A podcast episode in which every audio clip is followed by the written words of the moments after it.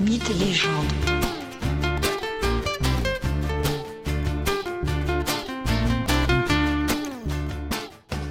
Bonjour à tous et bienvenue dans ce nouvel épisode de Mythes et légendes. Nous sommes sous le règne de Louis XV, au mois de juin 1764 en Lozère, c'est-à-dire au sud du Massif central, dans une région qui se nomme le Gévaudan. Une vachère revient à son village en hurlant, ses habits sont déchirés. Elle dit avoir été attaquée par une bête et ne doit sa survie qu'à l'intervention de ses bœufs. Quelques jours plus tard, le 30 juin, une jeune fille de 14 ans est tuée non loin de là. C'est la seconde attaque de la bête, mais la première attaque mortelle. Un mois plus tard, le 8 août, une nouvelle victime est à déplorer. Il s'agit là encore d'une jeune fille de 14 ans. L'attaque a lieu dans un autre hameau, près de la forêt de Mercoire. À la fin du mois d'août, en septembre, encore de nouvelles attaques, toujours dans la même région. L'inquiétude grandit dans la population. On organise des chasses pour trouver et abattre la bête, mais rien n'y fait. La bête est introuvable. Le 15 septembre, sur ordre du gouverneur de la province, le capitaine Duhamel et sa troupe de dragons, c'est-à-dire les soldats, débutent la traque de la bête. La région à couvrir est grande. Aussi, les dragons arment les paysans qui souhaitent les aider. Mais les battues sont vaines. La bête n'attaque plus et reste introuvable malgré l'importance des troupes déployées.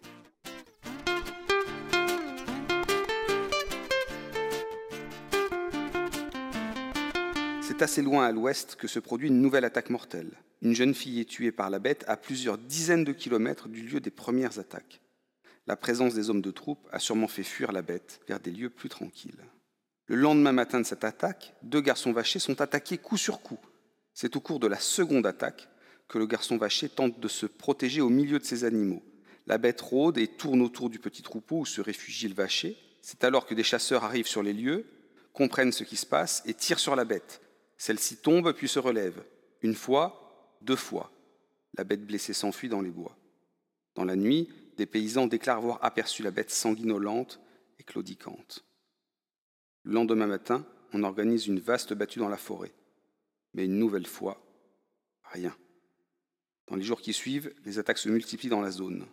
Les dragons du capitaine Duhamel sont donc réquisitionnés au début du mois de novembre, à proximité de ces dernières attaques. Les grosses chutes de neige gênent le lancement des opérations. La bête tue encore et encore. Cinq nouvelles attaques mortelles se produisent en novembre. L'angoisse gagne toute la région, et donc les États de Languedoc, c'est-à-dire un parlement régional, promet une prime de 2000 livres, considérable, pour qui tuera la bête. De plus, les relations entre les paysans et les dragons ne sont pas bonnes. Les troupes se conduisent mal, comme à leur habitude. Non seulement elles ne trouvent pas la bête, mais elles mangent et logent aux frais des habitants.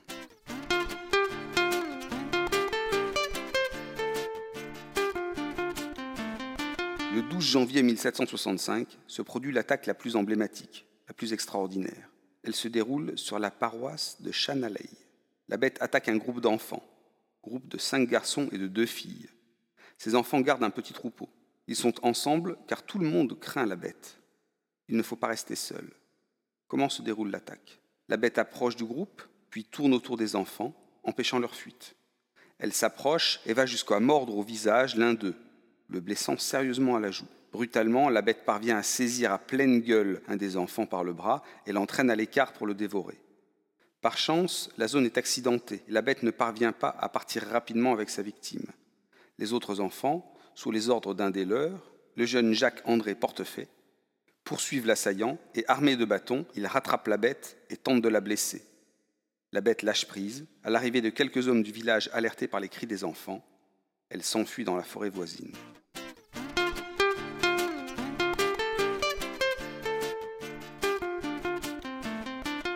La situation ne peut durer.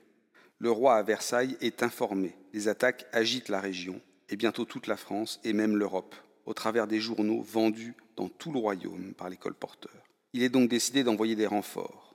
Le meilleur louvetier du royaume, Martin de Neval, est désigné pour cette chasse.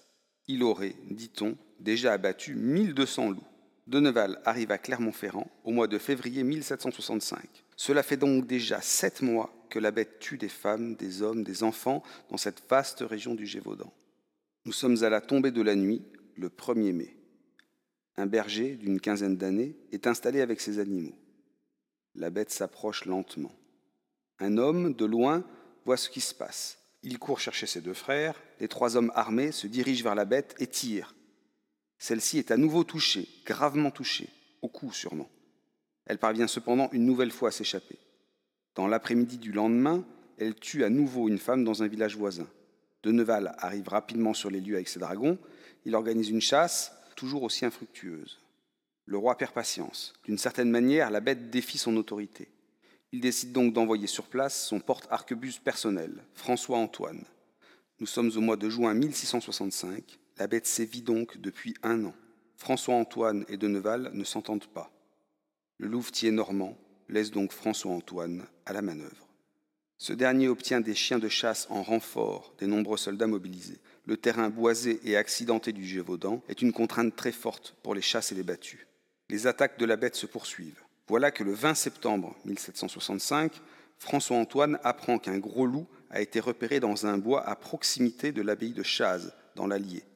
Ce loup est peut-être la bête. Il se rend donc sur place avec une petite troupe et parvient à trouver le loup. François-Antoine tire et blesse la bête. Celle-ci, bien que blessée, lui saute dessus. Un soldat présent abat le loup. La bête est morte. Elle est emmenée dans une ville voisine pour dissection. Plusieurs témoins d'attaque sont alors appelés et ils confirment qu'il s'agit bel et bien de la bête du Gévaudan. Mais l'histoire n'est pas finie.